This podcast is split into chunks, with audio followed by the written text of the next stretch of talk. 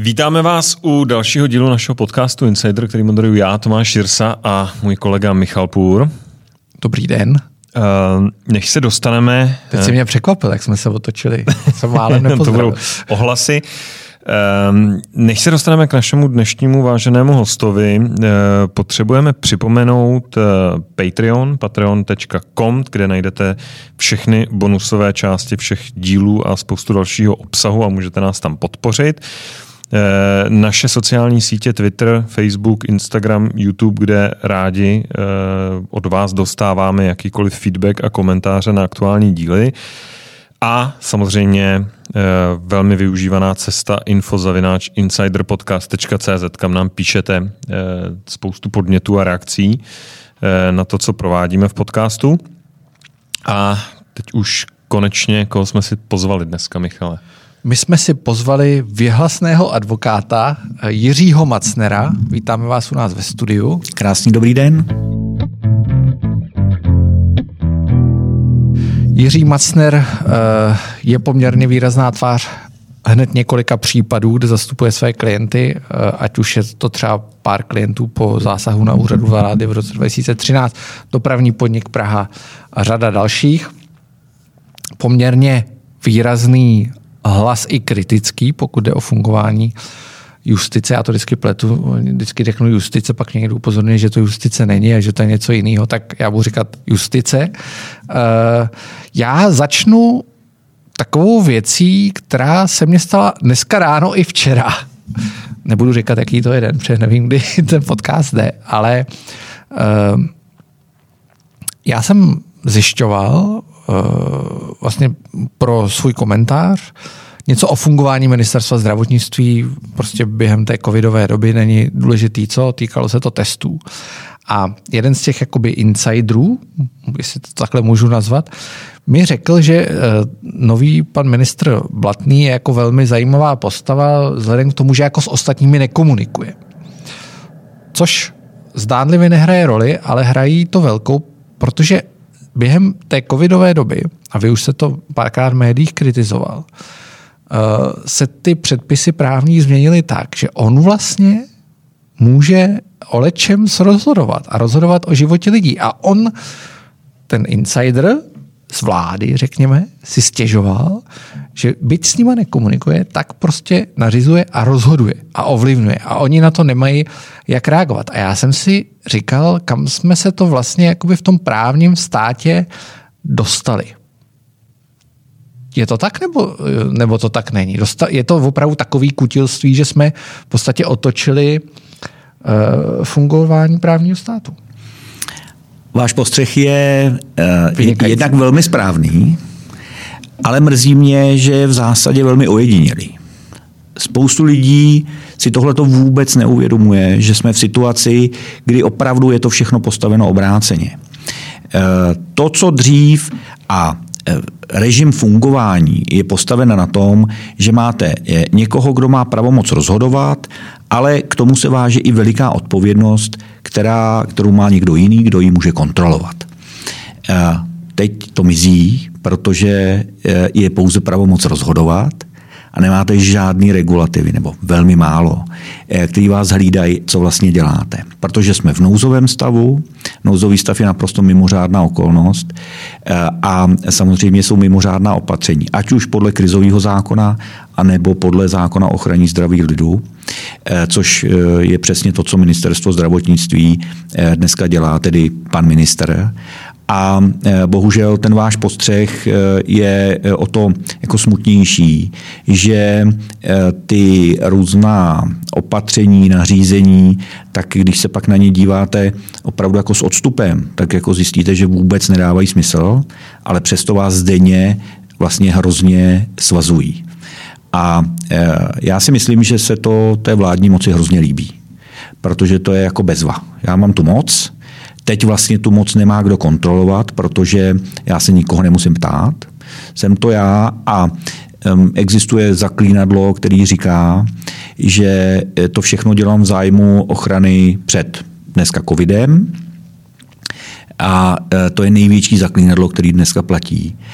A vlastně začalo to na jaře, ať už to byly dovozy roušek a vítání leti, letadla na letišti, což jako dodnes považuji za velmi jako zvláštní, až po rozhodování o tom, že můžete být v obchodě do 9. hodiny ale doma taky musíte být do 9. hodiny, tak úplně Můžete nevím. přespat v obchodě? Nemůžete, protože eh, tam dneska možná, že vám vyčlení těch 15 metrů čtverečních, eh, tak byste možná mohl, ale jinak, jinak pak máte eh, řádově vteřiny na to, abyste se dostal, dostal zpátky domů. Nemůžete se nechat ostříhat v kadeřnictví, ale můžete vzít psa, si nechat ostříhat jako ve stejnou, ve stejnou dobu. Jo. Takže pro prostě eh, do, do obchodu můžete jít sám, takže když půjdu s manželkou, tak každý musíme mít jiný košík a ne, nesmíme se potkat na blíž než na 15 metrů čtverečních. A eh, jak to uděláme s dětma, nevím. Eh, takže myslím si, že opravdu tohle to je to, co zažíváme a možná se nad tím můžeme pousmát, protože jako v konečném důsledku je to vlastně taková jako zvláštní situace, s kterou nikdo neumíme úplně jako dobře pracovat ale na druhou stranu ta, ta hrůza té situace, já říkám tomu úmyslně hrůza, je právě v tom, že eh, je to vlastně naprosto nekontrolovaný vodopád rozhodnutí, který často jdou proti sobě. To, co slyšíte v pondělí, tak neplatí v úterý a obráceně. A navíc eh, máme třikrát denně tiskovky eh, a to, co se řekne na tiskovce, tak večer pak v tom mimořádném opatření ani není napsaný, nebo je napsaný úplně jinak. Takže myslím si, že ta komunikace, a to je to, co to, to, to důležité. Lidi potřebují vědět, co je vlastně čeká. Lidi chtějí vědět, jestli příští týden půjdou do školy žáci nebo nepůjdou a jestli 30. teda vlastně platí nebo ne. Máme nový systém, který se jmenuje PES eh, a PES bude možná čekat víc nebo možná bude čekat míň. Ehm, ale pro mě je to hrozně těžko uchopitelný a všechny ty pravidla, které tady jsou, tak pro všechno je nutný nouzový stav a já tomu prostě nevěřím. A z, hlediska, a z hlediska jako čistě právního mě vždycky u toho napadá jeden z vašich kolegů během toho jarního lockdownu některý ty uh, rozhodnutí a ty úpravy napadnul soudně. Myslím, že úspěšně, teď si to přesně, uh, myslím, že úspěšně a pak se museli dodatečně měnit. Správně. Teďka ta situace se zase opakuje u, u rozhodnutí o nošení roušek. Správně. A z hlediska ústavy. Jo. Jasně, jak je něco takového možného? Je, to, je to takhle? Je to možný vůbec z hlediska ústavy? Možný to je. Možný to je, protože opravdu ten nouzový stav jako takový je právní pojem, je definován v zákoně a jsou pravidla na jeho vyhlášení případně na prodlužování. Eh, jestli jste si všimli, tak na začátku vyhlašuje vláda bez ohledu na parlament. Eh, následně, když eh, je potřeba prodloužit, tak už musí do parlamentu, respektive do poslanecké sněmovny. To se na to schvalovat nemusí. A ten buď odsouhlasí nebo neodsouhlasí nějaký prodloužení. A takže ten, ten režim tady samozřejmě je a ten nouzový stav je pro naprosto mimořádné situace, typu válka. No. Eh, dneska, a ono se to v médiích často eh, dneska slyší, eh, ti, co jsou v první linii, válčíme s covidem. Takže jako mnoho novinářů nebo komentátorů tomu dává jakoby ten nádech toho, že je to téměř jako válečný stav. Ale s válkou nemá nic společného. A proto i ta opatření, která jsou, tak si myslím, že mnoho z nich, a vy jste to znovu jako popsal jak na jaře, tak teď, eh, některá byla eh, zrušena eh, proto, že buď nebyla odůvodněna vůbec, to bylo to jaro, anebo byla odůvodněna tak, že jsou neustále přepisovány ty rozhodnutí z léta, kdy se vlastně ten nouzový stav znovu vrátil ale nepřidává se k tomu nic, žádný vysvětlení. Nikdo vlastně, když si to přečte, tak nechápe, eh, proč je to napsané tak, jak je to napsané. Eh, nošení roušek na ulici eh, je v zastavěné oblasti jiný, než v nezastavěné oblasti. Znamená to, že ten vír se pohybuje pravděpodobně jinak v té zastavěné oblasti a jinak v té nezastavěné. To, to je logické. Děti do dvou let nemusí mít vůbec v prostorách, kdy eh, sedíte dále než eh, dva metry od sebe a máte vysoký strop, tak nemusíte mít roušku, ale když ji máte a náhodou by ten druhý nebyl, eh, byl pozitivní a eh, vy, vy nebudete, pozitiv, eh, nebudete pozitivní, tak ani nemusíte do karantény. Jsou to opatření, které se přiznám, že mě úplně smysl nedávají, protože nemají logiku. Já nevěřím, že se šíří rychleji nebo pomaleji v místě, kde jsou domy nebo kde nejsou domy. Eh, bude se šířit pořád stejně. Eh, pokud je nebezpečný pro žáky v první třídě a musí mít dneska roušky pořád, tak proč ne pro děti do dvou let? Znamená to, že pro ně to není nebezpečný? A nebo nám na nich nezáleží, protože eh, podle hesla moje rouška chrání tebe, tvoje rouška chrání mě, takže na těch dvou letech nám nezáleží, klidně necháme nakazit. Tohle nám nikdo nevysvětluje. A já si myslím, že eh, to je přesně to, co já vytýkám nebo kritizuju, protože eh, já si myslím, že kdyby se komunikovalo jednoduše eh, o tom, co to je, nevíme si s tím rady, neumíme udělat nic jiného, než že se budeme snažit zamezit tomu, aby se lidi potkávali. Nebo budeme švédským modelem, je nám to v principu jedno, ať se promoříme co nejdřív a žádný roušky nikdy nařizovat nebudeme. To je švédský model a pak je ten zbytek Evropy, který dneska říká rouška základ. Já nevím, jestli dítě v první třídě po 6 hodinách, 8 hodinách, možná 10 hodinách i s družinou s rouškou, eh, jestli někdo eh, otestuje, co v té roušce vlastně za ten den nadechá zpátky a eh, jakým způsobem to budou jako snášet. Ale hlavně se bojím toho, že se to přesune, že ty dneska už slyším hlasy, že vlastně bychom to měli nosit i doma, a že kromě... To, to někdo říká. Hm, tak eh, zaznamenal jsem ve spravodajství eh, třeba z Francie, kde opravdu navrhují, ty lékaři se k tomu vyjadřují tak, že vlastně by ty roušky se měly nosit i doma. A to, to stačí jeden, aby to, to zmínil. A vlastně ta média dneska mají obrovskou moc. No. Já myslím, že spoustu lidí to hrozně podceňuje nebo nevnímá, ale je to obrovská masáž, kterou Eh, řeknu ty mainstreamová média dneska říkají, že rouška nás všechny chrání. A vlastně neslyšíte žádný jiný uh, názor. Uh, a uh, myslím si, že ta demokracie by měla být o tom, že nebudu trestán za to, že si myslím něco jiného a už vůbec ne za to, že to i řeknu. Mělo by to být obráceně. Měl bych za to být pochválen, protože to je kritický názor, kritický myšlení. Neznamená to, že mám pravdu. Můžeme polemizovat a myslím si, že ty argumenty je přesně to, co nás obohatí v tom, že přehodnotím, možná nepřehodnotím, možná přesvědčím toho druhého. Ale ne tak, že řeknu, jo, tak pokud vy nejste zastánce roušek, no tak si zasluhujete trest. To se vracíme v době opravdu jako hodně daleko. Hmm.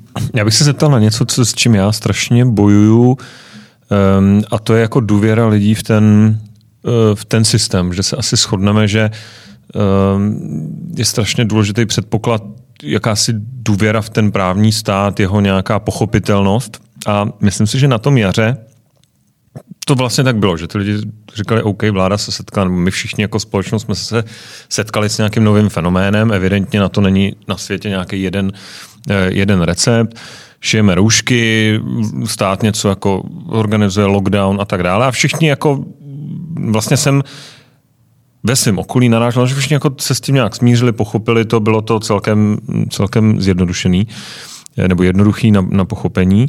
Dneska si myslím, že se to přerodilo jako v neustále se vyvíjející mlhu a spousta lidí jako reagu, eh, reaguje tím, že si dá záklopky, říká, dobrý, tak asi omezený kontakt a, a úplně rezignu na sledování toho neustálého toku tiskových konferencí, kde pes štěká víc, pes štěká eh, nebo neštěká.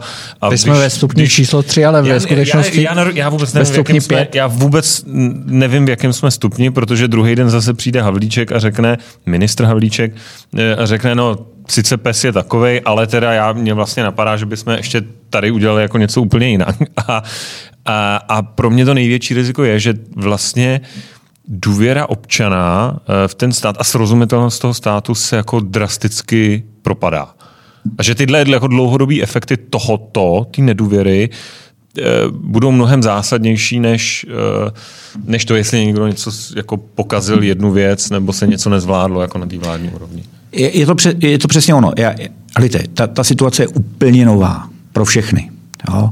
A nikdo podle mě nemá recept, protože nikdo ani přesně neví, eh, jestli se objeví třetí vlna, čtvrtá vlna, jestli to vymizí nebo nevymizí. Mluvíme o španělské chřipce, která tady byla v době, kdy nebyl penicilin. On by nám teda sice stejně nepomohl, ale víme, že po roce a půl to, to zmizelo. Nikdo neví kam, nikdo neví proč. No. Dneska se bavíme teda o covidu a, a říkáme, eh, jako přijde další vlna a, a, a možná ještě další, ale já si myslím, že to nikdo neví.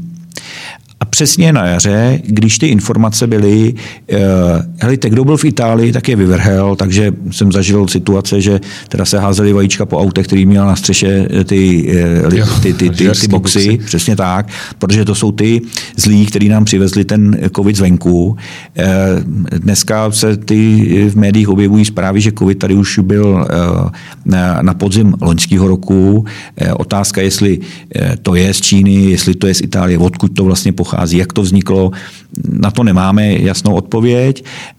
A na jaře všichni si myslím, že byli dostatečně vyděšení z toho, že vlastně umřem. Hmm. A e, vlastně nic takového jsme principiálně od e, tanků e, v Praze nebo vůbec v republice v roce 68, kdy ten adrenalin ale byl úplně jiný, tak vlastně nikdo nezažil. Vlastně nikdo nevěděl, co to znamená. Hmm. Poslední takový jako velký vzepětí, ne u nás, ale eh, ve světě si myslím, eh, ohledně bezpečnosti a ohrožení života bylo s útokem na dvojčata v Americe. Eh, nejenom na dvojčata, ale pak i ty dvě další letadla kde vlastně všichni byli připraveni vzdát se spousty svobody, spousty soukromí za cenu zvýšení té jistoty, že si nesednu do letadla s někým, kdo ho unese nebo s ním úmyslně spadne nebo něco podobného. Od té doby eh, sice se objevovaly zprávy v médiích o tom, že se válčí tu či onde, eh, ale vlastně nikoho to moc už nezajímalo. Pro všechny z nás to je hrozně daleko. Ten svět, jak je globalizovaný a vlastně téměř všechno vidíme online, i přesto, že je to na druhý eh, polokouli, tak už nás to moc vlastně jako nebaví. A jako ne, nevyvodíme si z toho vůbec nic. Když to tady se bavíme o e, životě každého z nás. A zprávy typu buďte doma, abyste nenakazili rodiče, aby vám neumřeli, já si myslím, že to je jako úplně jako hrůzostrašná zpráva, kterou říkáme e, té populaci, e, protože jednak tím strašíme teda ty naše seniory, ty naše rodiče, protože já teda je nesmím navštívit, protože oni se bojí. No logicky, tak když to říkají všechny média, no tak asi vědí, proč to říkají. Protože v nás je přece jenom uh, takový ten předpoklad toho, že když vám to říká médium, tak že to není úplně jako vymyšlená zpráva. No, protože uh, to vlastně říkají všichni v principu. A uh, na jaře to bylo o tom, že všichni jsme se chtěli chránit a všichni jsme chtěli přežít. Proto nikdo neměl problém s tím, že zůstaneme doma a měli jsme velký pochopení pro, řekněme, ty přešlapy nebo ne úplně jako promyšlený kroky, jednoduše proto, že to bylo úplně nový. Pak se politicky rozhodlo, že všichni chceme k moři, tak se všechno zruší. 1. září se jde do školy, tak to je tak jako důležitý. A evidentně Eh, nikdo se na nic nepřipravoval. Nikdo nepočítal s tím, že se to tady jako objeví, protože jsme byli jedničky v Evropě, měli jsme poměrně malý počet nakažených, nebo aspoň otestovaných, eh, který byli pozitivní. A e, najednou jako se objevilo září a ze dne na den a z hodiny na hodinu tiskové konference, které se vlastně neustále měnily ty pravidla. A ty lidi přestanou sledovat. Je to jako právní systém. My máme tolik předpisů, eh, že ani advokáti neví, jaký všechny předpisy jsou, protože jich je tak obrovské množství a tak rychle se mění, že dneska bez softwaru by to vůbec nešlo. A ty lidi rezignujou. Rezignujou na to, že vlastně chtějí poslouchat. Protože se ukazuje, že to, to, co říkají dneska, zítra mění. Tak asi to teda dneska nebyla pravda, když nám to zítra mění. Eh, a jak dlouho chceme jim věřit, že vlastně vědí, co dělají. Eh, třetí ministr zdravotnictví v době eh, jako poměrně komplikovaný, nevíme, jestli děti budou chodit do školy, řeknou, že v každém případě se, se vrátí po, po zimních prázdninách, nestalo se tak, můžete ven se psem, nemůžete ven s rodinou. Je, je to zvláštní a pro lidi těžko pochopitelný. A když lidi nechápou, anebo je to opravdu takovýhle vodopád informací, eh, no tak to eh, logicky přestanete vnímat a dneska psychologové vám poradí, hejte, chce to eh, určitým způsobem jako ty zprávy od sebe odstřihnout, jinak se dostanete do permanentního stresu. jo, a já myslím, že jste to udělali jedině správně. Tomáš se teď potápí v sudu se studenou vodou a čte jenom knihy.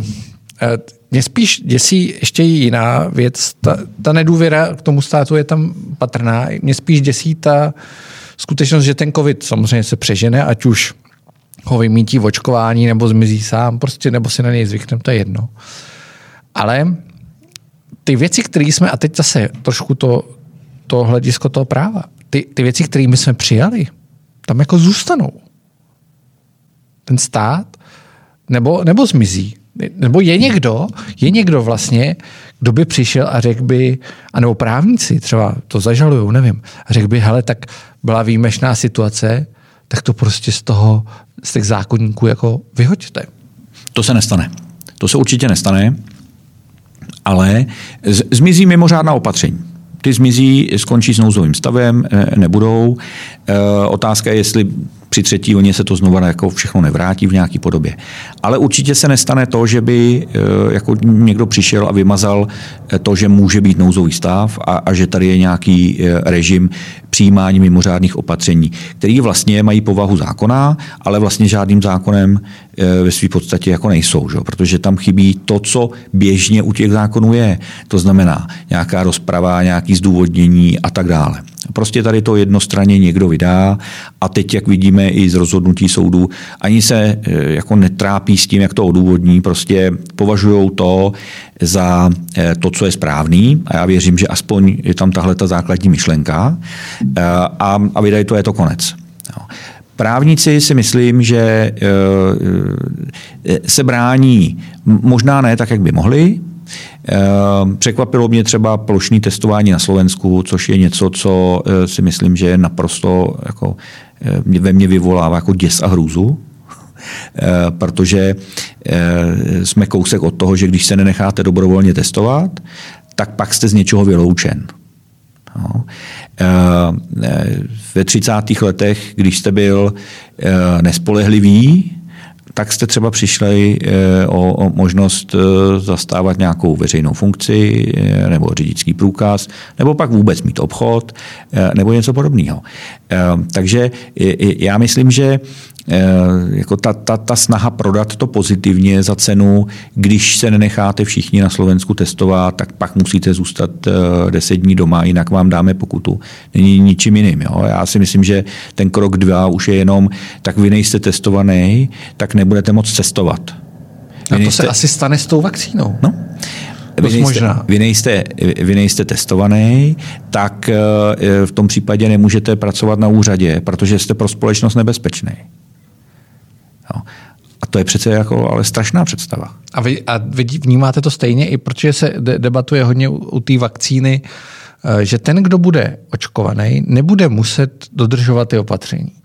A ten, kdo očkovaný nebude, bude muset třeba dál nosit roušku. Je to vlastně z toho práva, jako je to situace, kterou ten stav umožňuje, nebo ten, to, ten právní řád umožňuje? Dneska to neumožňuje. No, dneska to umožňuje nouzový stav, eh, což bylo přesně to jaro, kdy se zavřely hranice a soud pak rozhodl, že to je nesmysl, eh, že to nejde, že to je protiústavní dokonce. Eh, když bylo zákaz vycházení, Jo, zákaz schromažďování. To jsou přesně ty chvíle, které jsou ty základní pilíře pro to, aby ta společnost mohla vůbec fungovat. Ale já myslím, že jako tím dobrým úmyslem se dá vlastně eh, omluvit úplně všechno a je to jenom otázka toho, jak moc ta společnost si to nechá líbit. No. Dneska, když jdeme na letiště a procházíme rámy, kde vlastně nás to v úvozovkách vyfotí a slíkne do naha, tak se nikdo nediví. No, protože vlastně jsme se obětovali tomu, že to moje soukromí dávám na oltář tomu, že mám pocit bezpečí, že sednu do toho letadla a ono nenabourá do nějaké budovy nebo nespadne umyslně. Tady e, jdeme ještě dál a říkáme, my se vzdáme toho, že když půjdeme do obchodu, tak nás to naskenuje a bude vědět, kdy jsem tam byl, co jsem tam dělal. Necháme si dát aplikaci do telefonu, aby věděli, kdo kde kam chodí, e, s kým se potkává. To je ale hrůza. To je, to je přesně to, co e, jsme nechtěli a myslím si, že před dneska 32 lety, eh, eh, jako všichni říkali, že je přece strašný. Eh, pokud nemáte souhlas úřadu, tak nemůžete vycestovat. Ale tam se řítíme. Skvělý. Jak moc nám to umožňuje, protože vždycky dřív se hledal vlastně balans mezi mezi státem a jeho nějakou restriktivní schopností a třeba nějakou korporací, eh, který dneska vlastně o vás eh, ví kompletní sadu informací, jako velice, velice širokou. Například Čína dneska reprezentuje model, kdy je vlastně symbioza těchto dvou světů, kdy na jedné straně jako represivní stát, který vás kontroluje, a ten, ten biznis mu dává neomezené možnosti v tom, vlastně sledovat jeho polohu, jeho transakce finanční, vlastně úplně všechno.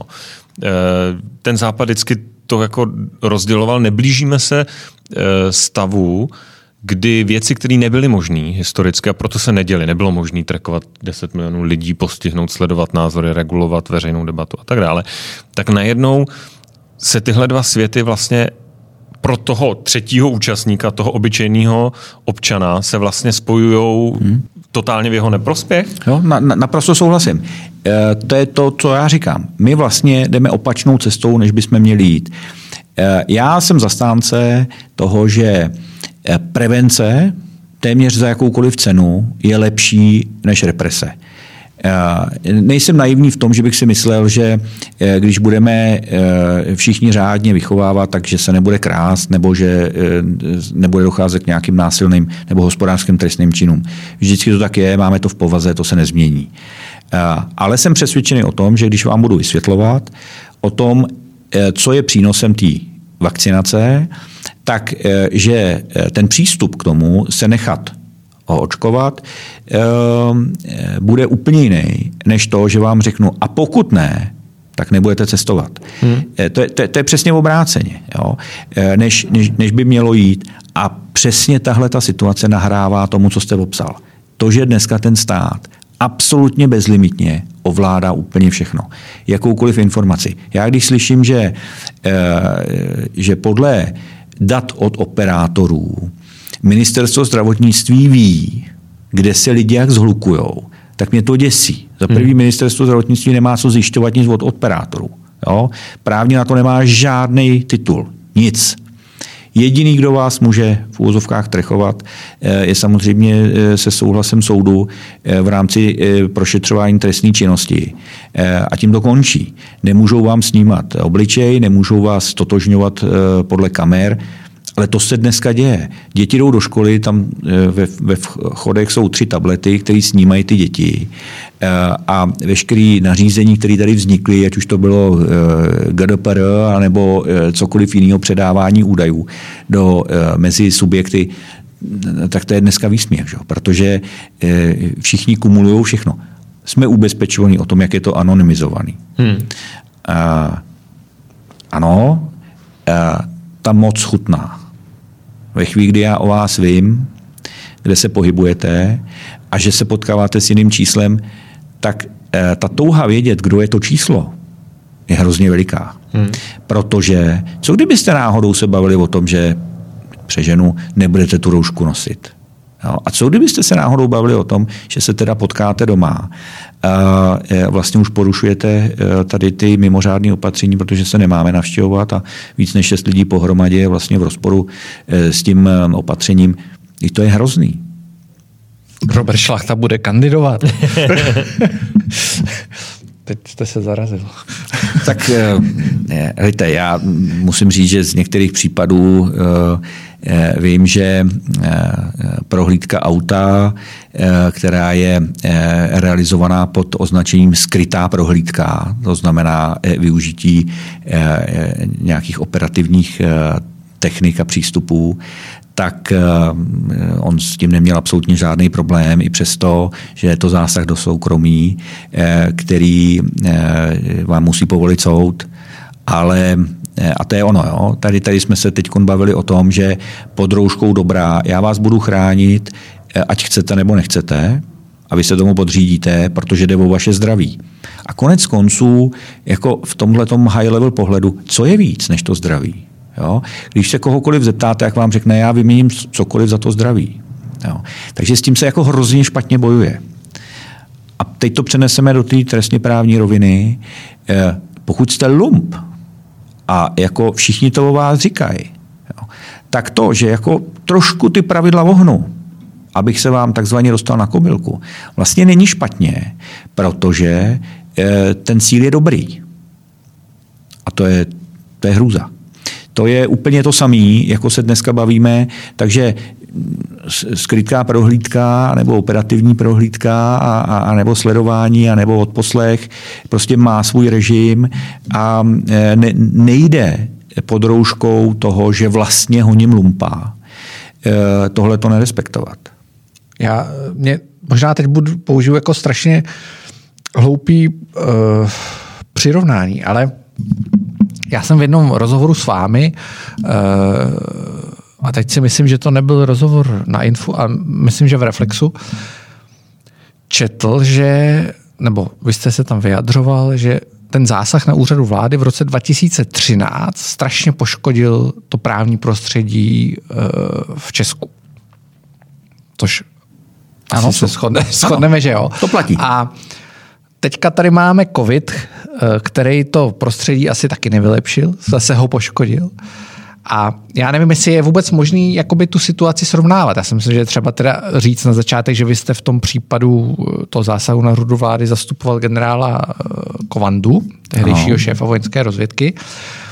Ale když to srovnáte, tak to je docela, v roce 2013 se zašlo to prostředí zhoršovat, teď v roce 2020 jsme se ještě něco přidali, tak v jaký se vlastně nacházíme fázi? Jak byste to vůbec jako popsal? Já vnímám zás, zásadní rozdíl v tom, že v roce 2013 eh, a já jsem, myslím si, že jsem to označil, že to považuji za eh, puč, eh, kdy někteří to označují, státní zástupci se utrhli ze řetězu a vzali spravedlnost do vlastních rukou.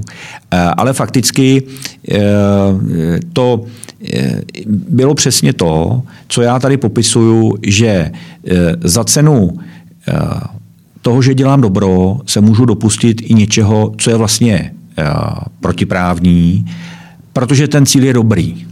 Jedno přísloví říká, že cesta do pekla je dlážděna dobrými úmysly. Tak to je něco podobného. Protože to, že jsem přesvědčen o tom, že někdo je lump, tak udělám cokoliv, i poruším zákon, abych eh, dosáhl toho cíle.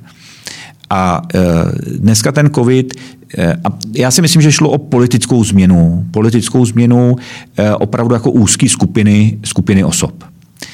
Když to dneska Eh, ono to v konečném důsledku eh, samozřejmě eh, tu společnost někam nasměřovalo, protože pak byly mimořádné volby, objevil se tady nový subjekt, který tady do té doby na politické scéně nebyl a je to vlastně subjekt, který, jako ta, ta politika má jedno pro mě kouzlo a to, že v té politice je to o názorech a o vizích dlouhodobých. Ne o tom, že máme co jíst dnes a máme co jíst zítra, ale co bude za pět, za sedm, možná za deset let.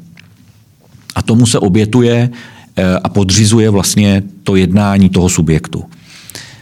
Ale to se tady objevil subjekt, který vlastně nic takového nemá. On žádnou dlouhodobou a politickou vizi vůbec nemá. Jo.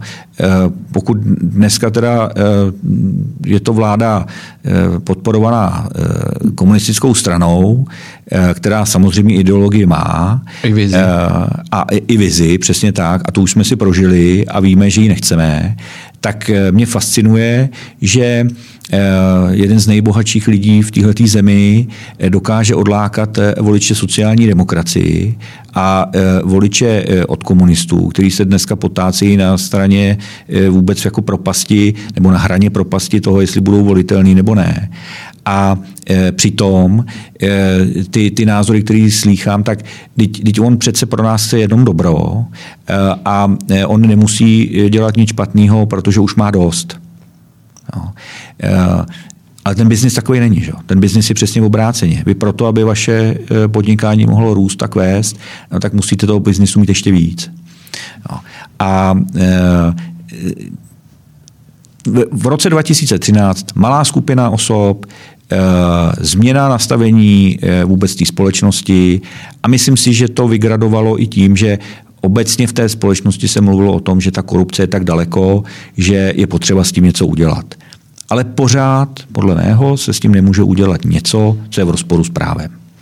Rok 2020 je e, úplně jiná situace z hlediska jakoby politického směřování, protože to nemá primárně s politikou nic společného. Ten následek je mnohem horší. Ten následek je takový, že eh, dneska eh, neřízený deficity v principu, eh, neřízená ekonomika, která my vlastně nevíme, jestli se propadá nebo stagnuje, nevíme vůbec nic. Všichni to platíme a čekáme, že jako zítra se probudíme a bude všechno jinak. Nebude. E, protože to všechno musí někdo zaplatit. A to všechno zaplatíme my. Ale těm lidem se to neříká. Jo, říká se, víte, jako nemůžeme je nechat doma bez peněz. Tak jim pojďme dát z rozpočtu. Jak jim dáme z rozpočtu? E, no, zvýšíme deficit. A kde na ten deficit vezmeme? Na trhu. A to nás, dneska, to nás dneska v principu vlastně nikoho nezajímá. No, já myslím, že dneska jsem trošku teda situace změnila, protože včerejší, eh, včerejší jednání sněmovny přineslo naprosto otevřelo tu debatu, protože vlastně se spojila, spojilo ANO s, s ODS a prosadili vlastně snížení eh, daní formu zrušení superhrubé mzdy. A teda na Twitteru já pozoruji jako naprostý údiv lidí, že jako že tam vlastně nikomu nevadí takový všechny ty dárečky, dávky, všechno, jako všechny ty deficity nikomu jako moc ne, nevadily. A teď najednou, když někdo řekne, no ale nevím, tak to taky ne, třeba nebudeme muset, jako ne, budeme platit o, o něco méně jako na daních, tak je najednou jako pozdvižení e, na vsi. Ale říkají a... to lidi, o kterých bych to jako nečekal. Jo? Jakože třeba TOP 09 začne být proti snížení daní. Nebo já na to mám asi dost vyhraněný názor, jo, ale vlastně mě to překvapilo. No, mně přijde, že tam se neodehrává jako politická debata, ale že vlastně dokud je to, dokud se zadluží Evropská unie, to je jako rekordní zadlužení, to vlastně nikoho moc jako nezajímá, všichni tomu tleskají. Tady máme deficity, nikdo moc neřešil, za co se utrácí. A teď někdo přijde a řekne, hele, tak ještě bychom mohli jako snížit daně, což reálně není žádný dáreček, protože vám jenom stát jako vezme méně, než jako z toho, co regulárně vyděláte tak najednou je z toho jako absolutní pozdvižení, že najednou bude nějaký strašný eh, deficit, který prostě je, už se tvoří strašně dlouho, ta vláda jako šíleně eh, rozpočtově nezodpovědná a Uh, ale jako tu výdajovou stránku, to, že jako to stejně ve finále budeme uh, jako platit uh, my všichni a že to neroste na stromech, tak jako do té doby vlastně nikdo neřešil. No já myslím, že je to takový to uh, populární téma těsně před volbama. My v posledních pěti letech jsme vlastně furt před volbama, protože každý rok se něco volí. Příští rok víme, že budou parlamentní volby. Uh, myslím, že, že to 2026 jsou volby. Každý, rok, každý rok volba. Uh, komunální, prezidentský a, a, a tak. Takže uh, já jsem, myslím si, že jsem zaznamenal uh, šéfa klubu TOP 09, kdy říkal, že vlastně to, to, to zadlužení je dra, dramatický proto, že vlastně nemáme to řešení pro tu situaci těch husákových dětí odcházejících do důchodu, jo? což znamená ty ročníky 70 až 77 zhruba, protože ty jsou dneska opravdu v té křivce těch nejvíce pracujících a tedy i platících do těchto těch různých rozpočtů, nebo do jednoho rozpočtu, ale do různých kapitol. A ty, když odejdou, a ta tendence vlastně nikam jako nevede, ať už se ve zvyšování populace, tak, že by se tady děti rodily, my sice zvyšujeme furt čísla, ale protože jako je tady migrace, nikoli v to, že by se tady dělo přirozeně. A to je problém, protože ty, co se podívají o, na 8-10 let dopředu, Eh, tak jsme měli x komisí na důchodovou reformu eh, a eh, všechny pokusy skončily vlastně nezdarem, ale reálně já když půjdu do důchodu, tak od státu nic nedostanu. Hmm. Respektive dostanu takovou částku, která bude, od, přesně tak, která bude odpovídat tomu, že si koupím chleba. No. E, protože stejně nakonec to tyhle ty lidi musí zaplatit. A, ale dneska je to přesně o té vizi.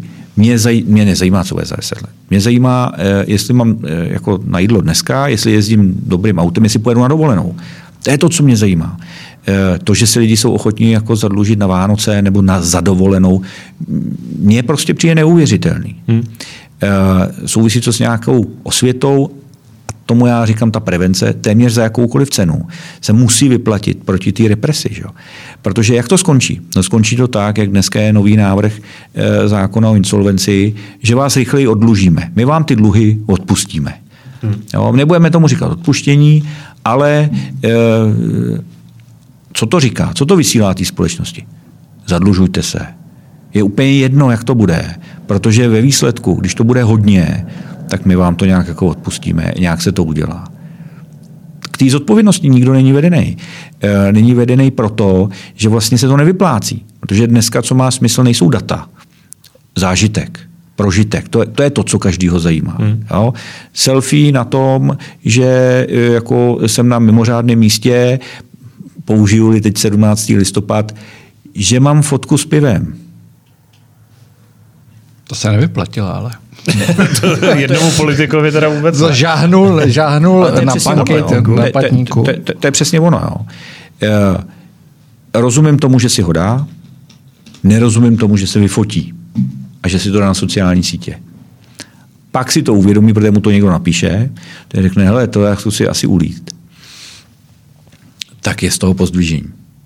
No. A, a to je ono. Tak jaký jsou ty ty, ty příkazy, že nesmíme pít teda na ulici. Jsem si říkal, jak, mě vlastně napadlo, jak by ho právníci hájili, anebo Romana Primulu. Jak byste je hájil uh, v těchto těch případech, že šel do té restaurace? Jako jestli si myslíte, že to je vlastně z hlediska právníka obhajitelný? Uh, a tak on už se doznal. Tady, tady, tady, no ne, a tady by se nedoznal. Tady by, se, tady, tady by Roman vás, Primula... Tady vás možná překvapím. Eh, Roman Primula tím, že šel do RIA, tak neudělal vůbec nic v rozporu s právem ani s těmi mimořádnými opatřeními. To nás zajímá. Právně. Lidsky naprosto neuvěřitelná, strašidelná záležitost a pak týden se tady spekuluje, eh, odstoupím, když lidi budou chtít odstoupím, neodstoupím. Dneska se objevily zprávy, že kdyby býval neodstoupil, tak by ho premiér neodvolal, prezident, hm, já o tom budu pět dní přemýšlet. No, to je přece hrozný. Kdyby jsme byli v Německu, ve Francii, v Anglii tak eh, ty lidi se zastydí, přiznají, odkráčí. Tady jako pět dní řešíme, jestli to tak bylo nebo ne. No ale právně? A, ale právně, právně si... nebyl aspoň formou toho, že šel do nějakého prostoru a nenahl, jako, že má povinnost, by měl třeba, pokud někdo nelegálně provozuje něco, co jako zavřený má být, tak taky jako páchá trestný čin, ne? Asi přestupek než no, trestný čin, ale, ale, ale uh, on tam byl uh, před půlnocí, hmm. ne kdy ta opatření o tom, že se ty hospody zavírají, teprve jo, měla platit. Jo, jo, že to, to bylo no, večer předtím. Takže to nebylo jo. porušení. Jo, jo. Ale můžeme si, může, můžeme si říct, jestli tam byl opravdu jenom do té doby, do kdy se mělo zavřít, což byla desátá, pokud si dobře pamatuju, hmm On tam zjevně byl, nebo aspoň podle těch fotografií, kde byly ty, ty, ty, ty čísla eh, hodin, eh, tak tam byl zjevně později. Jo? Takže ano, ta restaurace v té době už byla zavřená. No, tam není nic o tom, že jako nebyla zavřená. Pak oni říkali, byl, byl v kapitule, no asi nebyl v kapitule. Eh, takže on v té chvíli, když do té restaurace šel, tak eh, v té chvíli se právně ničeho protiprávního nedopustil. To, že následně jako uh, fabuloval a v zásadě si vymýšlel příběh, který byl úsměvný a, a, a vlastně do dneška nevíme, proč se tam sešli. Uh, a, a přibývají, ale ty lidi, kteří, kteří se tam objevili. A, a, a s kým vším. Ale vzpomeňme si, vzpomeňme si, eh, vezmu vás do roku 2012 a 2013. Jo. Eh, jedna z větví eh, takzvané kauzy zásahu na úřadu vlády byly trafiky za to, že teda někdo slíbil někomu výkon nějaké pozice ve státním podniku nebo v polostátním podniku s tím, že něco podpoří. A teď se dovídáme, že pravděpodobně se dohadovalo něco ohledně VZP. Já nevím, já jsem u toho nebyl. Hmm. Je to něco jiného? Ale dneska se na to díváme, že vlastně to není nic úplně jako špatně. Je to špatně. Samozřejmě jako to bylo špatně předtím, pokud by to tak bylo, tak je to špatně i dneska. Eh, ale dneska není vůle. Dneska paradoxně eh, jako eh, se na to nahlíží jinak. Hmm. Základní otázka, podle mě úplně naprosto základní. Přesně to, co jste teďka řekl s těma trafikama, ty věci se dějou. Trafiky se tady rozdávají vlastně ještě v mnohem jako v horším uh, provedení a v mnohem větším uh, objemu, abych tak řekl. Ale máme tady státní zastupitelství a to státní zastupitelství, a vy jste docela kritik státních zastupitelů některých nebo státního zastupitelství. Ostatně ani to nemůže být jinak, když jste právě advokát, ale uh, tehdy to státní zastupitelství jako do té akce šlo. A teď se dějou věci, které jsou srovnatelné a nejde do nich. A mě já si vlastně říkám, jsou to furt stejní lidi. Pořád stejní lidi. Proč si myslíte, že vlastně do těch akcí se nejde? No ale to je to, co jsem říkal, že já jsem přesvědčený o tom, že 2013 byl vlastně takový novodobý puč. Protože puč je, že úzká skupina lidí se dohodne a využije nějakého prostředku na to něco zásadního změnit. Eh, byla vůle byla vůle to udělat. Dneska není. Jako, že by teďka pučisti museli jít proti vlastním lidem. Třeba. Ty, který vynesli nahoru, tak vlastně eh, dneska by to znamenalo, že eh, je zase musí snést dolů. Eh, A není to jenom... Lenost? Ne, ne, ne, ne, ne lenost, ale spíš jako, že jako se možná ukázalo, že, že tomu ta veřejnost jako tak nefandí, že to, ta deziluze z celé té kauzy, jo, že to začalo a teď kilogramy zlata a protistátní spiknutí a já nevím co všechno. Takže jako na, a na konci teda, jestli Nic. Naďová vlastně jako zdanila ty kabelky, což asi měla zdanit, ale... Ale to už taky spadlo, ne? To už taky spadlo, to nevím, taky to nevím, já to Všechno zase spadlo. už tak jako nesledu, ale že eh, když pomenu teorii o, o tom spiknutí nebo puči, tak jestli to není jenom tím, že že vlastně ta deziluze z toho postupu tehdy je tak veliká a obecně takový koncenzus, jako, že to fakt tehdy přepálili, tak jestli už nemají nějakou větší jako autokorekci? Eh, zajímavý pohled, eh, nevím, jestli je tam větší autokorekce. Eh, samozřejmě státní zástupci jsou podřízení ministerstvu spravedlnosti, čili do určité míry nějaký, eh, nějaký politice, anebo eh, určitě jako té státní moci v, tom, v tomhle směru. Autokorekce, kdyby to tak opravdu bylo, tak si myslím, že je to výhra, Mm-hmm. A určitě je to ten, ten, ten směr, který mě by se moc líbil. Jo. Takže já si myslím, že paradoxně eh, ten státní zástupce by opravdu u toho soudu měl být ostrý jako břitva. Ale ten začátek, to znamená to přípravné řízení, eh, tam, kde dohlíží na tu zákonnost, tak si myslím, že by měl být ještě ostřejší na tu část, kterou on řídí a kontroluje. Hmm. To znamená v tomhle případě tu policii. Hmm. A to já nevidím. A to mi vadí že jsou ochotní a připraveni v některých případech e, zamhouřit oči e, e, nebo nechat to takzvaně jako být, a nebo jako to ještě obhajovat. Jo, vlastně, hmm. že ten postup je takhle v pořádku. To je to, co je jako problém. Já vůbec nepléduju za to, eh, že eh, pokud někdo krade, takže by eh, neměl dostat trest a může se bavit, co je přiměřený a jestli by to mělo být víc jako v Americe, že můžete se z toho vyplatit, pak je spravedlnost jenom pro, pro chudý nebo jenom pro bohatý, jak vlastně to je, nebo naopak mělo by to být mnohem přísnější. To je nějaká, a to je legitimní a myslím si, že to je přesně to, co mě tady chybí.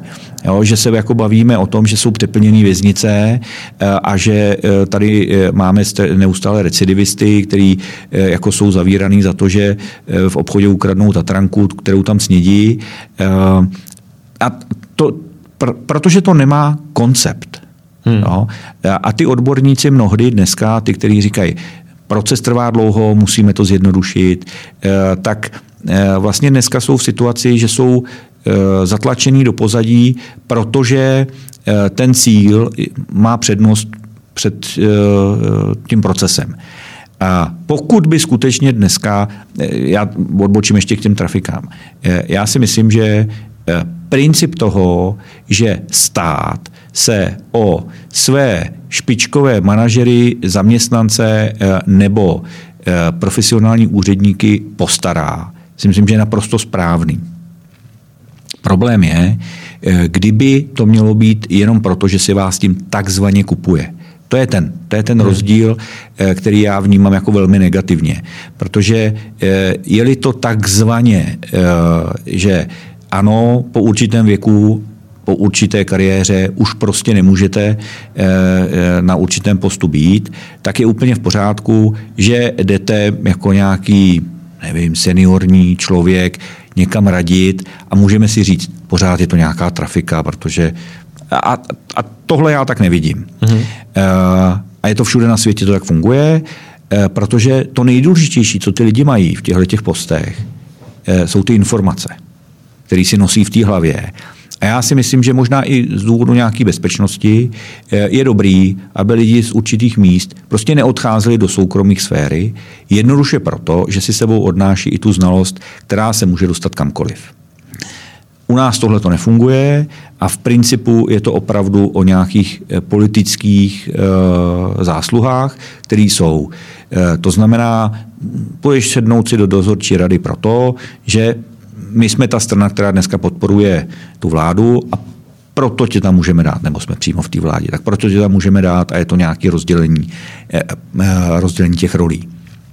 Ale to funguje všude a myslím si, že vždycky, vždycky v nějakém poměru to tak fungovat bude.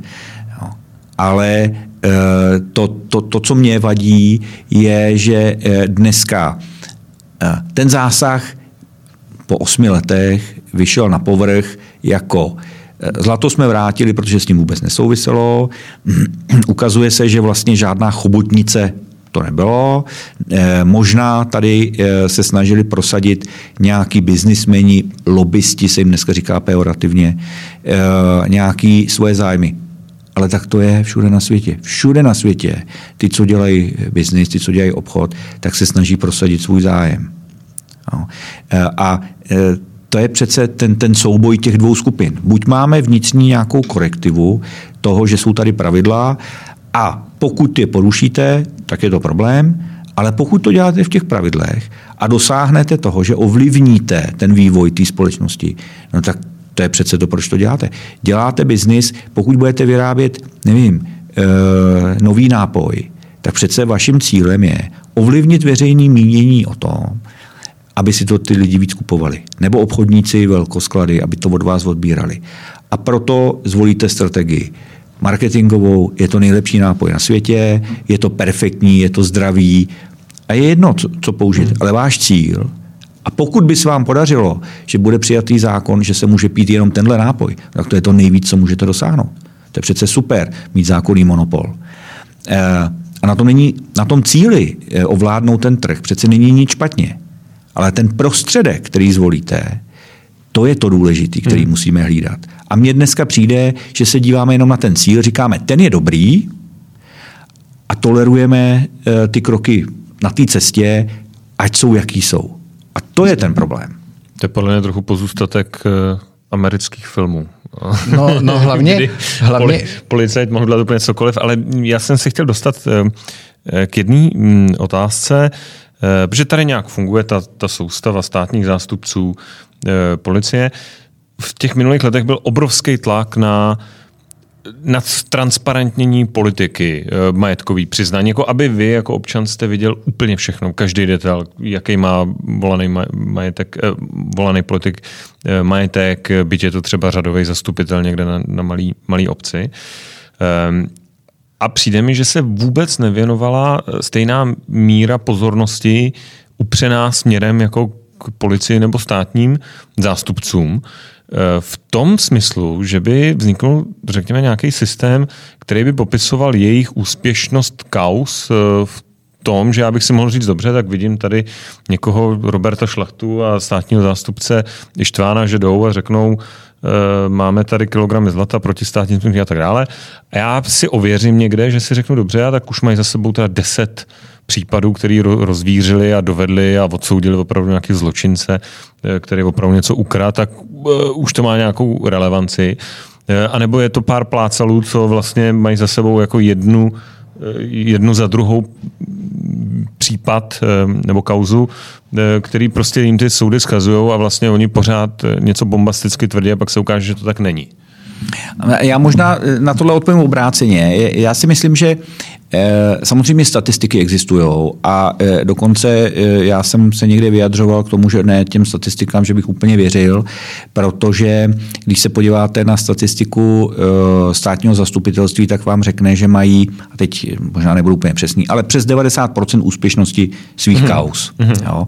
A my tady se zrovna bavíme o několika velmi mediálně vděčných a pro státní zastupitelství ne úplně s dobrým výsledkem končících kaus.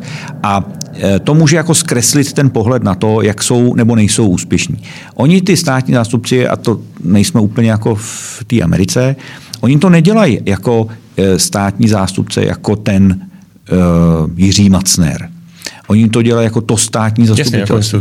Jako čili, čili tam oni se mají možnost skrýt, anebo e, tu smůlu, že se nemůžou zviditelnit e, jinak, než e, tak, jak to udělali v roce 2013, což teda bylo jako ve výsledku hrozně nešťastný, protože se ukazuje, že to bylo všechno obráceně. Jo.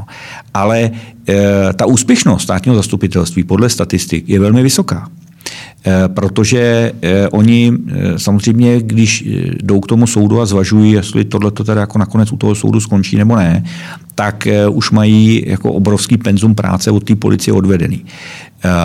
Takže s tou statistikou já bych úplně jako nesouhlasil. Myslím si, že eh, ty statistiky jsou, eh, dokonce se tím poměrně jako chlubí, že mají tu úspěšnost velmi vysokou. No, ale jako, to jsou generální jenom statistiky, jo, jako jo, za instituci, jo, jasný, ale ne jasný. za, za eh, jako jednotlivý osoby. To ne, to ne. Za jednotlivý osoby nenajdete právě proto, že tam není ta odpovědnost za každou jednotlivou kauzu ve smyslu jako vůči té veřejnosti, protože vůči té veřejnosti, to znamená ty kontrole veřejný, je to ta instituce. Jo. Eh, když to já jsem klientovi odpovědný já. Jo. Eh, eh, a, a to, je, to, je, to je ten veliký rozdíl. Jo. Pak je to o nějakém kariérním řádu a možná o nějakém systému toho, kdy a kdo se může stát státním zástupcem. A tady možná jako ta, ta úvaha, že vlastně státní zástupci ne vždycky jako si dovedou představit eh, ten eh, život mimo to státní zastupitelství, eh, možná jim ubírá určitou míru nadhledu, protože kdyby to bylo obráceně, kdyby se z advokátů stávali státní zástupci a obráceně, myslím teď v větší míře, tak možná by to přineslo jako větší balans do, do těch hmm. případů. Jo? Protože je to opravdu tak, že u těchto mediálních kaus to vlastně všechno vyšlo Eh, velmi negativně pro státní zastupitelství. Protože slyšeli z mého pohledu jako trávu růst i tam, kde prostě to je naprosto běžná záležitost. Teď nemyslím, že se dějí nějaké protiprávní činy jako standardně, ale je, že opravdu je to vyhodnocený velmi nekriticky. No. A až ten hmm. soud je tím korektivem, no, ale to je po mnoha letech. Že? A ty lidi, kteří projdou tím trestním řízením, tak pro ně Eh, je to eh, z drtivé většiny devastace soukromého, profesionálního, jakýhokoliv dalšího života. protože tam jako už se nemají vlastně kam vrátit. Hmm. Tam ještě za možná, ještě, ještě zůstanu v tom roce 2013. Vy jste, jak jsem říkal, už zastupoval eh, pana generála Kovandu, což, je, což byla v podstatě unikátní záležitost, asi možná i z celosvětového hlediska, pokud nebudeme někde v Číně. Uh, on to byl šéf vojenského spravodajství a jakoby zasáhnout proti šéfovi vojenského spravodajství je poměrně, řekl bych, citlivá záležitost.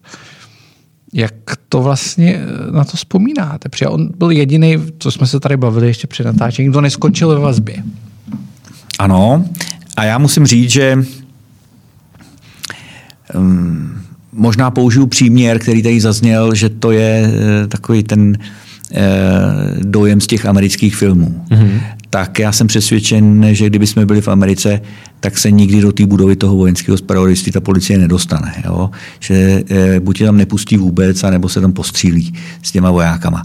E, protože musíme si uvědomit, že budova vojenského spravodajství podle mě je druhá, možná třetí nejbezpečnější budova v zemi a e, pohybují se tam e, lidi, kteří mají informace, které opravdu jsou úplně jako na té špičce celý svět, a jako myslím si, že o tom asi nikdo nebude polemizovat, eh, že ta naše armáda a i tyhle ty, řekněme, eh, utajené složky eh, opravdu mají velmi dobrou reputaci ve světě, mm. protože jsou velmi schopní. A tady prostě nakráčí policisti, nechají si otevřít místnosti a odeberou si, co chtějí. Jo. Mně to přijde dnes neuvěřitelný. Hmm. Takže já na to vzpomínám jako na něco, čemu se mi jako špatně dodnes věří. A musím, musím říct, že i z těch jako kroků, které následovaly poté, tak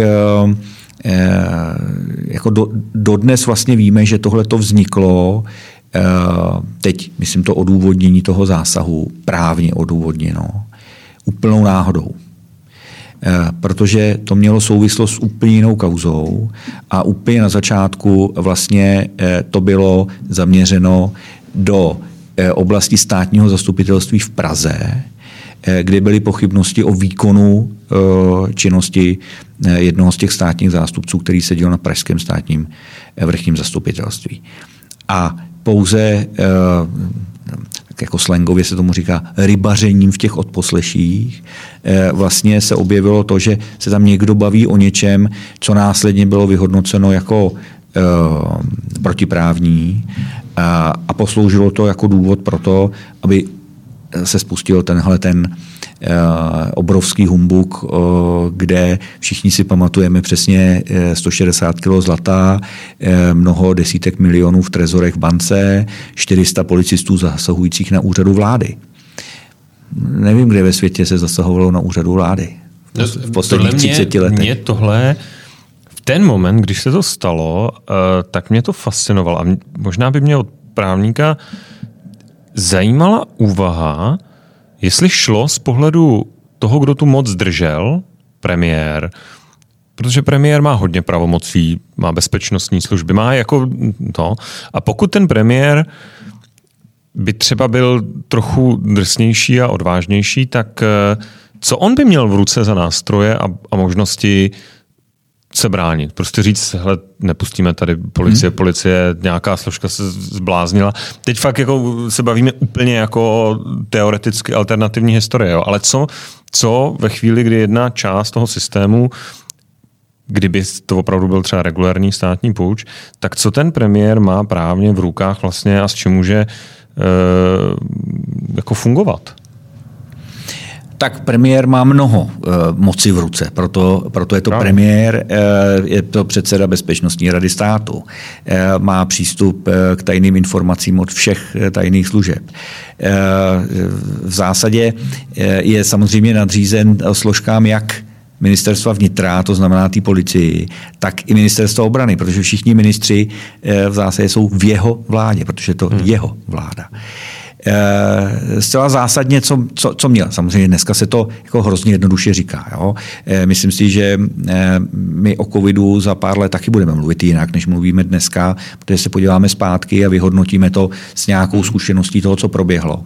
A dneska se nám, nebo mě, jako hrozně jako lehce mluví o tom, co se mělo stát, ono po bitvě každý generál. Ale protože ten dotaz padl, tak já na něj odpovím. Měl, a použiju parafrázi, Eh, dnešního pana premiéra. Nikdy neodstoupím. Nikdy. Hmm. A tím by to skončilo. Protože v té době eh, ta politická situace v parlamentu byla taková, že ta ODS spolu s těmi koaličními partnery měla pohodlně víc než 101. Hmm. Nikdo Eh, by ho nemohl odvolat, protože on není odvolatelný. Pan prezident by ho nemohl odvolat, jakkoliv to byl nový prezident, který, který přišel v březnu eh, na Pražský hrad, tak by s ním nemohl udělat vůbec nic. Eh, a musel by počkat do příštích voleb, jak ty by dopadly. A on by prostě řekl, že neodstoupí. Ale až právně třeba v ten moment, kdy ta policie jako zaklepe na ten úřad vlády, On nemá, moc, on nemá moc rozhodnout o činnosti té policie jako, hmm. jako takový. Jo? Ne to jo, ale spíš jako jestli, eh, tak přece jenom jako měl vlastně imunitu.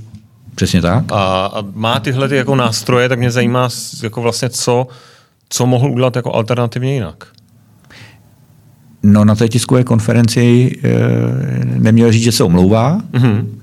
e, neměl říct, že o ničem nevěděl e, a e, neměl rezignovat. To jsou tři základní kroky, které měl udělat jinak. Měl vystoupit a říct, dokud tady nerozhodne soud, ukáže se, co vlastně zatím je, tak e, ctíme u všech prezumci neviny. Ostatně dneska to vidíme. Mě se ptáte, co měl udělat jinak. Hmm. V té době se mluvilo, bývalo by, kdyby neodstoupil, tak bývali by ho obvinili taky. A podívejme se dnes. Jak dlouho máme premiéra, který je obviněn z trestního činu? Hmm. Je to nějaká zásadní překážka pro to, aby vykonával funkci premiéra? A zase jsme tu hranici posunuli trošku dál. Hmm. Jo? Hmm. E, protože v té době, v roce 2013, si to nikdo neuměl představit.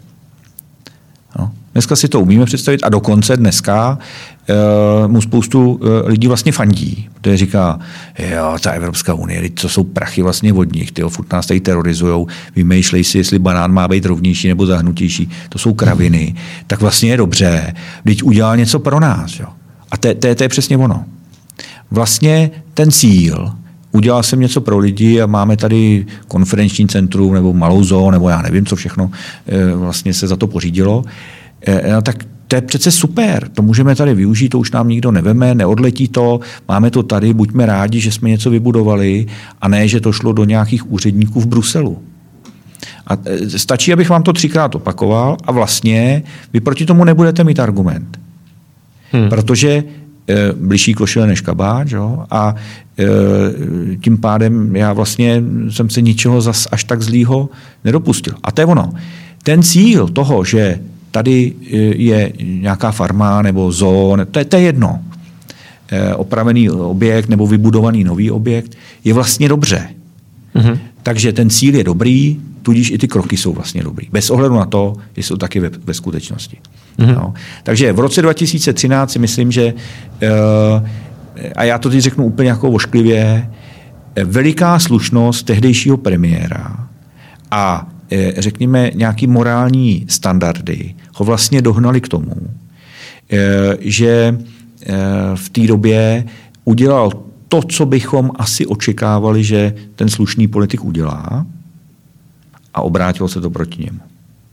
Hmm. Takže kdyby nerezignoval, kdyby prostě řekl, počkej, až se to vyšetří, nikdo z poslanců vlastně e, zadržen nebyl, byli to bývalí, Eh, a to, že eh, může jako být něco nekalého ve vojenském spravodajství, není úplně vyloučeno.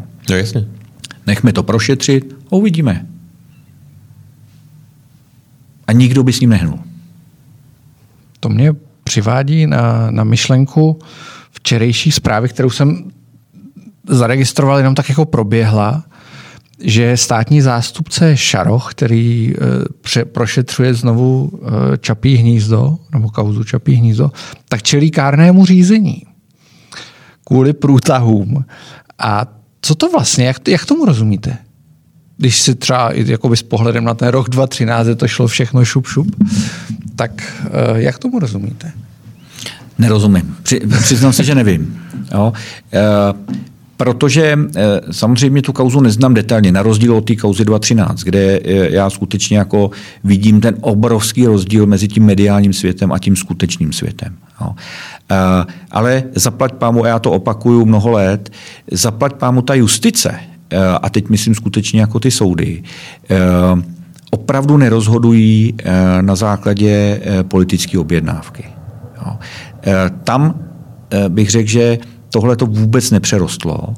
A, e, ta schopnost těch, těch soudců se od toho jako odstřihnout. Ne, nechci říct, že nečtou nebo ne, ne, nevnímají, co se kolem děje a co, co noviny píšou. E, ale jsou natolik e, často silní, že jsou schopni to jako rozlišit. Rozlišit tu mediální prezentaci versus tu realitu to, co opravdu se podařilo zjistit, to, co se podařilo zdokumentovat a to, co je potřeba pro to, aby mohli nějak rozhodnout. Eh, já tady, víte, já proto můžu mít dva, dvě vysvětlení. No. Eh, začal stíhat eh, a nepokračuje dál, protože není vůle pokračovat, ale je připraven na to, že projde kárným řízením Eh, a eh, bude mít kárný trest, eh, protože v konečném důsledku to nebude pro něj tak tragický. Nebo bude pokračovat a možná se bojí toho, že kdyby pokračoval, že to může dospět až k soudu a pokud vím, tak prohlášení, až mě soud odsoudí, tak teprve odstoupím tak ještě nepřišel ten čas. A nebo třetí vysvětlení, e, nemá na to chuť, e, anebo ztratil výkonnost, není tak pracovitý. tak najednou. E, e, tak, takhle zvenku se to jako hrozně špatně posuzuje, ale napadají mi všechny tyhle ty varianty, nebo je to kombinace těchto těch eh, eh, a eh, samozřejmě nikdo jsme z nás u toho nebyl a nevíme, jako, co, co opravdu je zatím, ale pokud dneska čelí kárný žalobě, tak si myslím, že je to elegantní, elegantní způsob, jak můžu říct, hejte, já vlastně nic nezdržuju protože e, ty dole, ty úředníci, no to, vidíte to, oni to ani nestačí jako řádně dovyšetřit a, a je to hrozný a, a vlastně je to argument pro tu politickou rovinu, jako když si to představím, tak je to jako velmi dobrý argument pro tu politickou rovinu toho, že e, vlastně e, já neovládám média, protože jsem je někam svěřil. Hmm. Zajímavý. hmm kolik máme hodin, tak posuneme debatu k zásadnímu tématu, eh, který se týká svobody slova na internetu. Myslím si, že to tak trošku souvisí eh, se vším, o čem jsme se bavili, a s právním státem, s právním řádem, s nějakým určitým chováním, který třeba bylo nepředstavitelný ještě před pár lety. Jak se díváte vy jako právník i jako občan klidně, ale jako zajímavý je podle mě ten, eh, velmi zajímavý je ten právní pohled na ty debaty kolem svobody slova. My jsme tady měli Rudolfa Ovčařího z, z vydavatelství, majitele vydavatelství Echo dneska, který hodně mluvil o tom, že je třeba podporovat svobodu slova, vydává akcie, vrací, nebo říká, že vlastně rozděluje echo mezi čtenáře.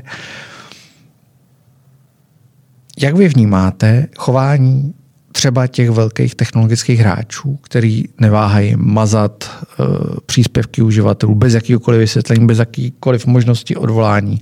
Vypí, mažou vlastně amerického prezidenta a mažou kde koho tak, jak se rozhodnou. Jak vlastně vy tuhle debatu vnímáte dneska? Uh, tak ona má několik, několik úrovní. Uh, samozřejmě jedna z nich je Eh, co vlastně se dneska v tom prostoru může odehrávat a co se odehrává svobodně. Víme, že se nic neodehrává svobodně, že je to všechno pod monitoringem. A jestli je zleva nebo zprava, jenom otázka toho, kdo se na to dívá. Ale pro mě paradoxně ten pohled na to, že někdo smaže tweet prezidenta, může být tím důkazem o tom, jak jsou ta média nezávislá, protože si dovolí smazat i tweet prezidenta. Pro mě je to obráceně pokud to nepřesahuje míru, eh, řekněme, naprostý vulgarity, eh, tak je to názor, s kterým nemusím souhlasit, možná bych mu měl oponovat, možná bych měl napsat, že je úplně debilní, ale není to přece na to, že tu diskuzi eh, vyřeším tak, že ho smažu. Mně to přijde, jako když moje děti se dneska učí onlineově a když nechtějí mluvit, tak řeknou, že jim nejde mikrofon. Prostě ten problém, místo aby řešili, tak to vypnou. Eh, když jsou někde s kamarády v četovací místnosti, tak místo toho, aby diskutovali, tak se vypnou, protože to není ono. Ale to přece není řešení toho. A to jsou tyhle ty drobnosti, které Eh, přerůstají do toho, že jeden názor je správný. Já nevím, kdo posuzuje ty názory eh, u těchto těch médií, že zrovna mají ty správný. A co je to správný? Eh, kde, kde je ta míra té manipulace už na hranici toho, že tohle je manipulace špatná a tohle manipulace dobrá. Všichni víme, že všechny sociální sítě, sítě s vámi manipulují. Eh, zatím, v úvozovkách říkám zatím, je to jenom proto, aby vydělávali víc prachu. A pro mě to může být stejně hanebný, jako eh, když budu manipulovat s vaším názorem proto, abyste mě volil. Je to jenom opravdu otázka toho, jak se na to dívám. Eh, je to menší zlo, je to větší zlo, ale manipulují s náma. A manipulují dneska ještě o to víc, že ta hranice je posunutá dál, že to říkají. Oni řeknou, my jsme to smazali, protože to je špatný názor. No jak, se, jak se díváte na to, že ten nejčastější argument je jako rozdíl mezi názorem a tím, čím operuje řada i, i novinářů, pravda. Eh, z pohledu práva, jo? protože já teda zastávám samozřejmě, jako můj názor na to je ten, že v těch jednoduchých věcech, jako když teď řeknete uh, venku nesvítí sluníčko, tak já se jako podívám, vidím, že svítí, že to je celkem binární operace, ale jakmile se dopustíme, jakmile do nějakého složitějšího výroku typu je lepší, aby byly nižší daně, tak tam už to beru tak, že vlastně eh, to opravdu je ten uh, prostor, kde se dá jako debatovat o různých variantách toho názoru. Ale uh, ten nejsilnější argument je, že tak přece to prostě prokazatelně není pravda. Hmm. A jenom jako zůstanu u toho sluníčka. Jo? Mm-hmm. A teď svítí nebo nesvítí? Svítí. No, já myslím, že vůbec ne. Jo? A je, já, já si myslím, že... Přesedíte zády. Přesně tak. Jasně. Ale je to, je to přesně o tom, protože sedím zády a, e, a možná e, pro mě svit slunce vypadá úplně jinak. Stejně tak jako subjektivní pocit pravdy. E, mně v právu se často stává, banální případ autonehoda, kde jsou tři svědci, eh, kteří tu autonehodu prokazatelně viděli. Čili nemáme pochybnost o tom, že tam nebyli. Mm-hmm. No, není to takzvaný ten profesionální svědek, který přijde někomu pomoct. Jo. A opravdu tam byli, opravdu to viděli. A když přijdou vypovídat o té autonehodě, tak každý ji popíše jinak. Ale ne proto, že by si vymýšleli, ale proto, že ten subjektivní věm a to zapamatování si toho a to vyhodnocení je, ovlivněno tím, jak byli vychovaní, v jaký žijou sociální skupině, kolik jim je let, čemu věnují větší nebo menší pozornost. A vůbec to není o tom, že by nám chtěli lhát, někomu pomáhat nebo naopak někomu, někomu obližovat. Ale je to tak, že oni tu pravdu takhle viděli. Jo? Často i v násilných trestných činech e, ty oběti popisují. Obrovský chlap, tyjo, hora, která se na mě valila. Protože ten strach, to v nich, tenhle ten dojem a tuhle tu pravdu zanechá. Pak já, když toho člověka vidím, eh, tak on má 164 cm eh, a váží 58 kg. Hmm. Jaká hora se valila? Jako? Ale to není tak, že lžou. To není tak, že popisují tu autonehodu jinak, než se odehrála. Oni tak viděli. Takže pravda. Eh, já vždycky říkám, k soudu se chodí pro právo, ne nezbytně pro spravedlnost. Pokud se právo a spravedlnost potká, tak je to důvod k oslavě. No, bohužel, bohužel slavím čím dál méně uh-huh. a e, to je na tom jako to smutný. Ale mám to štěstí, tím, že to opravdu jako denně dělám, že e, tyhle ty případy se najdou. A to mi dělá radost. A myslím si, že pro každýho e, to má ten význam, stejně tak jako ten jeden hlas v těch volbách. Jo? Jako, co já můžu jako změnit? No ne, pro toho mýho klienta ta moje práce má ten význam. V tom systému, jestli to něco změní, no možná nezmění. E, nebo možná ne hned. Jo? Ale jako říct, že to nemá smysl. E, takže taky. Pravda ta pravda o tom, jestli sluníčko svítí, hmm. je, že si musíme říct, co rozumíme pod tím svítí. Hmm. Já si představuju, že je to shine, prostě nedokážu se dívat z toho okna, protože je to intenzivní. Eh, navíc to mám třeba spojený ještě s tím, že je horko. Jo, dneska je 6 stupňů, jo, není horko a navíc klidně se ven budu dívat, podle mě nesvítí. Jo. Takže já jako principiálně bych se asi neschod ani na tom Chápu. binárním a to, že e, to, že dneska se používají zkratky a ty sociální sítě k tomu vedou, protože potřebujete rychle něco sdělit. Jo? Média, který jako e, otisknou den starou zprávu, jsou k ničemu, že? protože to nikdo nečte. Hmm. Proto e, všechno jde do onlineu. Všechno se děje hrozně rychle. A hrozně moc, takže to, co ráno e, jako bylo zajímavé, tak odpoledne už vám přijde absolutně nezajímavý. A lidi vlastně ještě, když to mají asociovaný s prožitkem, tak to je to, co se počítá. Jo. Nějaký data. E, snižování daní je v principu dobrý. A můžeme o to vést tu tu, tu diskuzi, polemiku a to je blbý nápad, to je chytrý nápad a v principu každý můžeme k tomu e, říct ten svůj pohled hmm. a určitě budeme mít všichni pravdu. Není to o tom, že jenom jedna pravda bude ta pravá pravda. A, a já si myslím, že tohle je přesně ono, že něco jako univerzální pravda jako neexistuje. Hmm.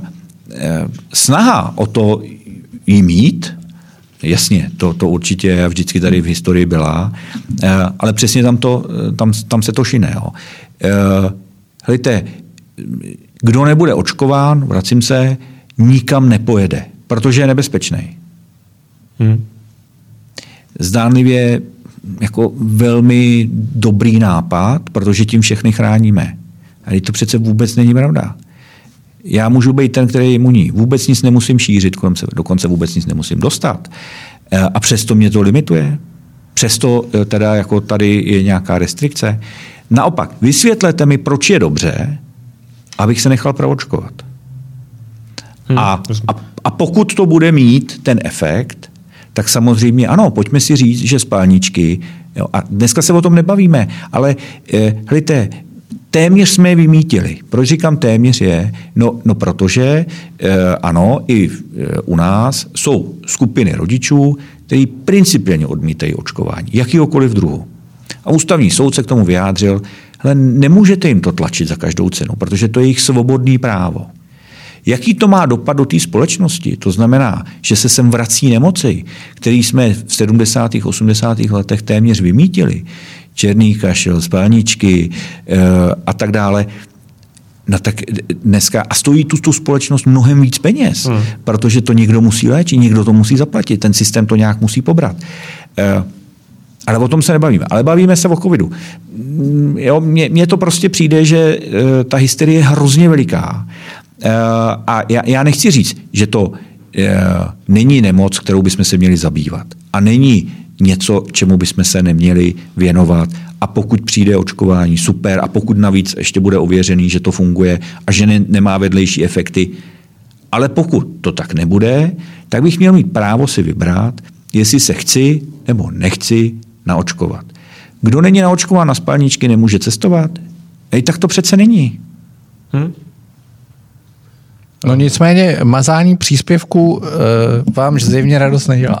Ne, no, no protože... Ještě tam je teda jedna, druhá niance, která je strašně důležitá, tak je, um, jedna věc je asi, kdyby potlačoval ty názory stát, ale pokud je to soukromá mediální, eh, nebo řekněme sociální síť, ať jsme přesnější, uh, tak je to vlastně soukromá společnost.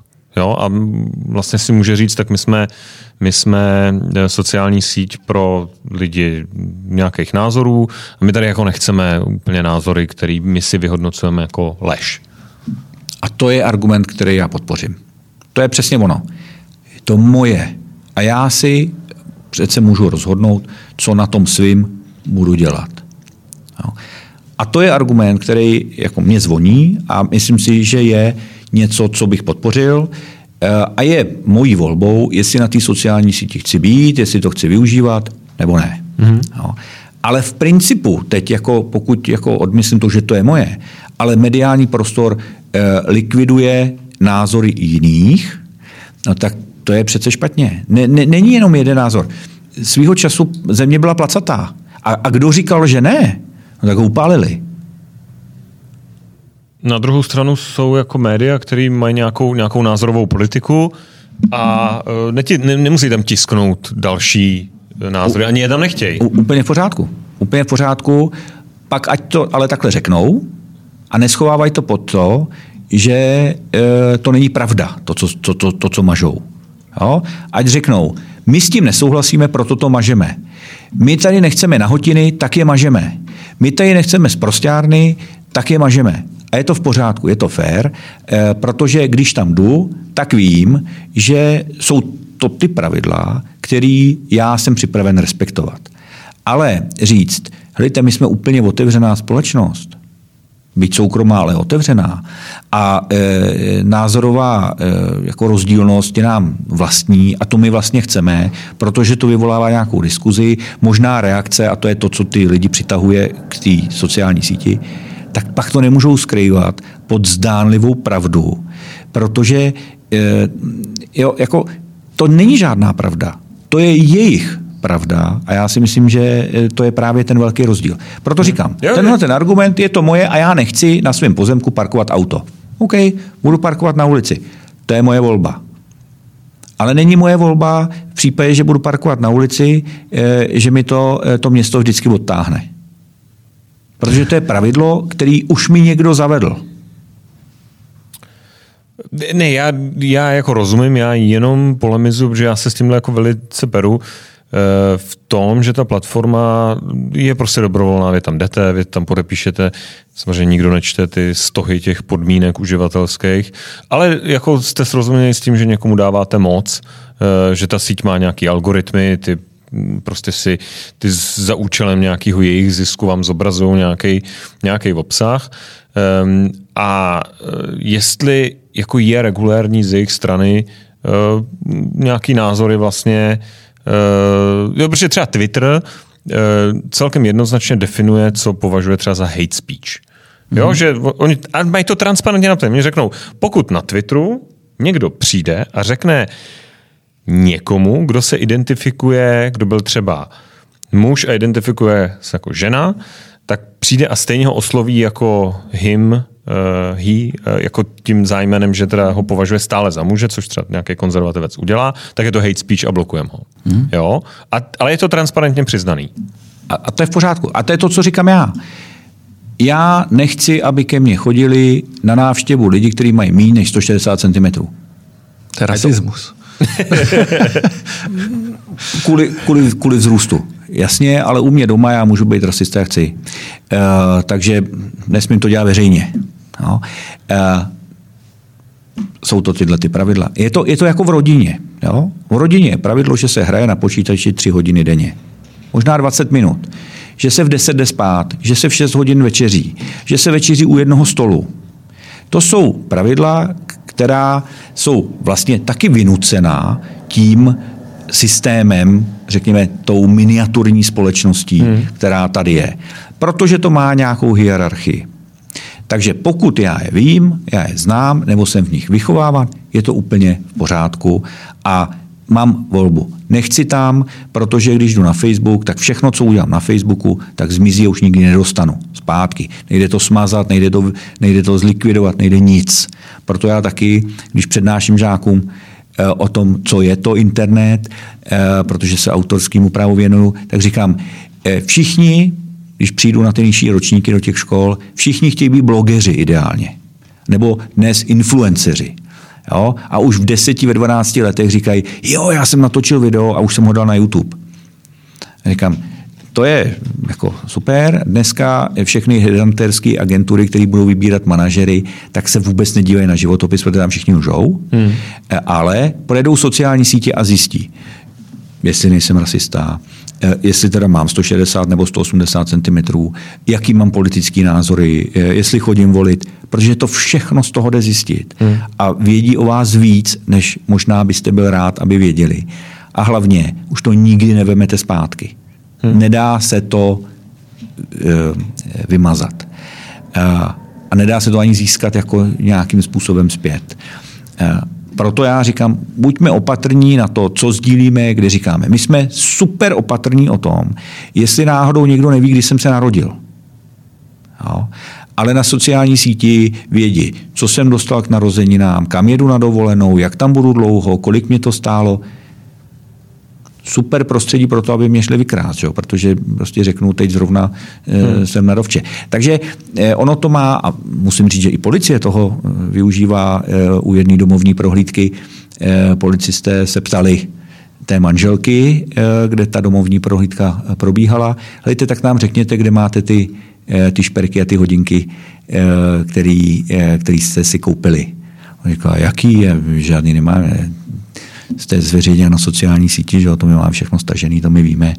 Hmm. E, takže, jo, e, takže ono to má svoje pro a proti. A pokud je to transparentně, tak já jsem s tím úplně v pohodě a beru ty pravidla, že na tu sociální síť s tímto jdu. Ale ne, že se sociální síť jakýkoliv druhu tváří, jak je objektivní a pak mi smaže příspěvek, protože... Je to nelegální? Tvářit se, že jste objektivní a nebyt objektivní? Je to, ne, jako... je to, je, je to opět, eh, opět o tom... Je to jako pokrytectví třeba té sítě, že, si, že jako my, my si řekneme, hele, ten Twitter nebo ten Facebook, to jsou ale pokryci, jako říkali, že jsou pro svobodu, ale jako nemají nemaj jako na to mít právo být pokrytci a trošku...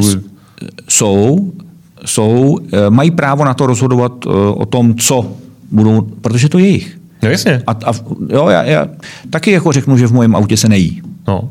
Protože to je moje auto. Přesně tak. A to je moje pravidlo. A je to úplně v pořádku. E, ale ten, ten rozdíl je, e, že moje auto není dneska jako e, otázka nějaký veřejného vytváření mínění e, a netvářím se tak. Když, jo, to, ale jako je když to... to ta sociální síť se tak tváří já, já tomu jako, já tomu rozumím, ale pro mě tohle je eh, jako strašná eh, vlastně niance, jo. To, to jo, to, to, to, to souhlas. To souhlas.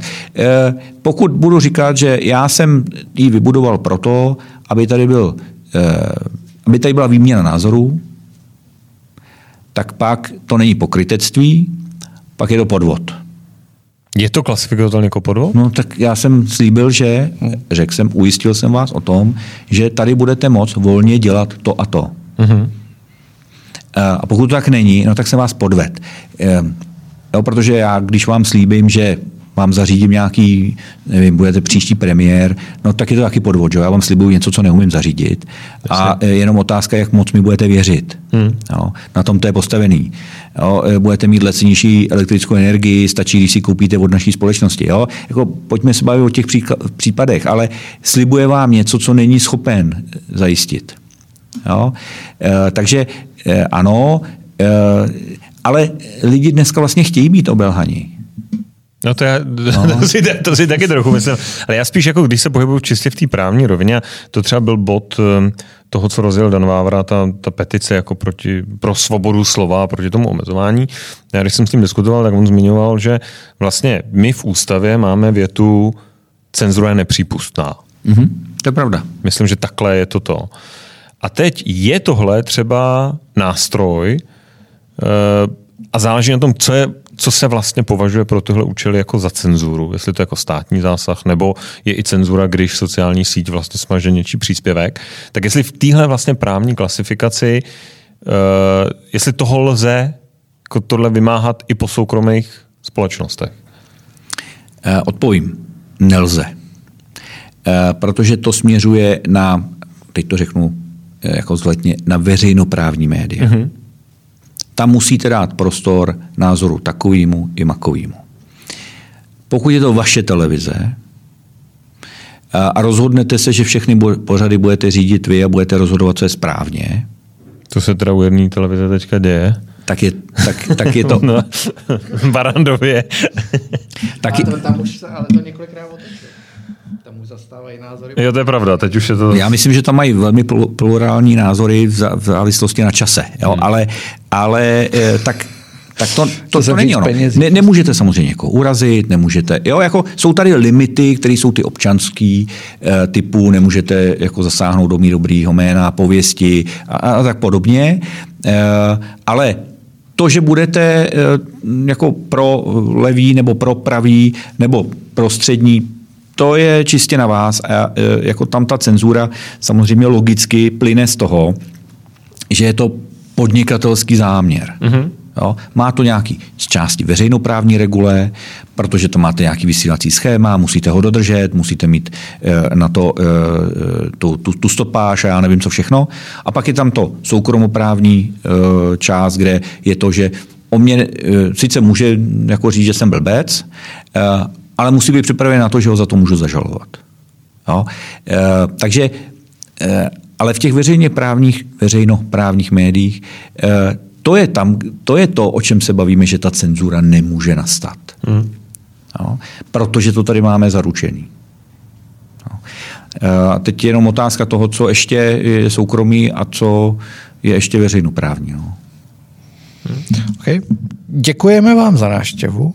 Já děkuji za pozvání. Uh, Díky. A ještě úplně nekončím. A pokud posluchači chtějí slyšet další bonusovou část nad otázkami posluchačů, bychom to mohli pojmenovat, tak se musí přihlásit na Patreon, patreon.com lomítko Insider Podcast a tam už se dozví, co všechno pro to musí udělat a my pokračujeme tam.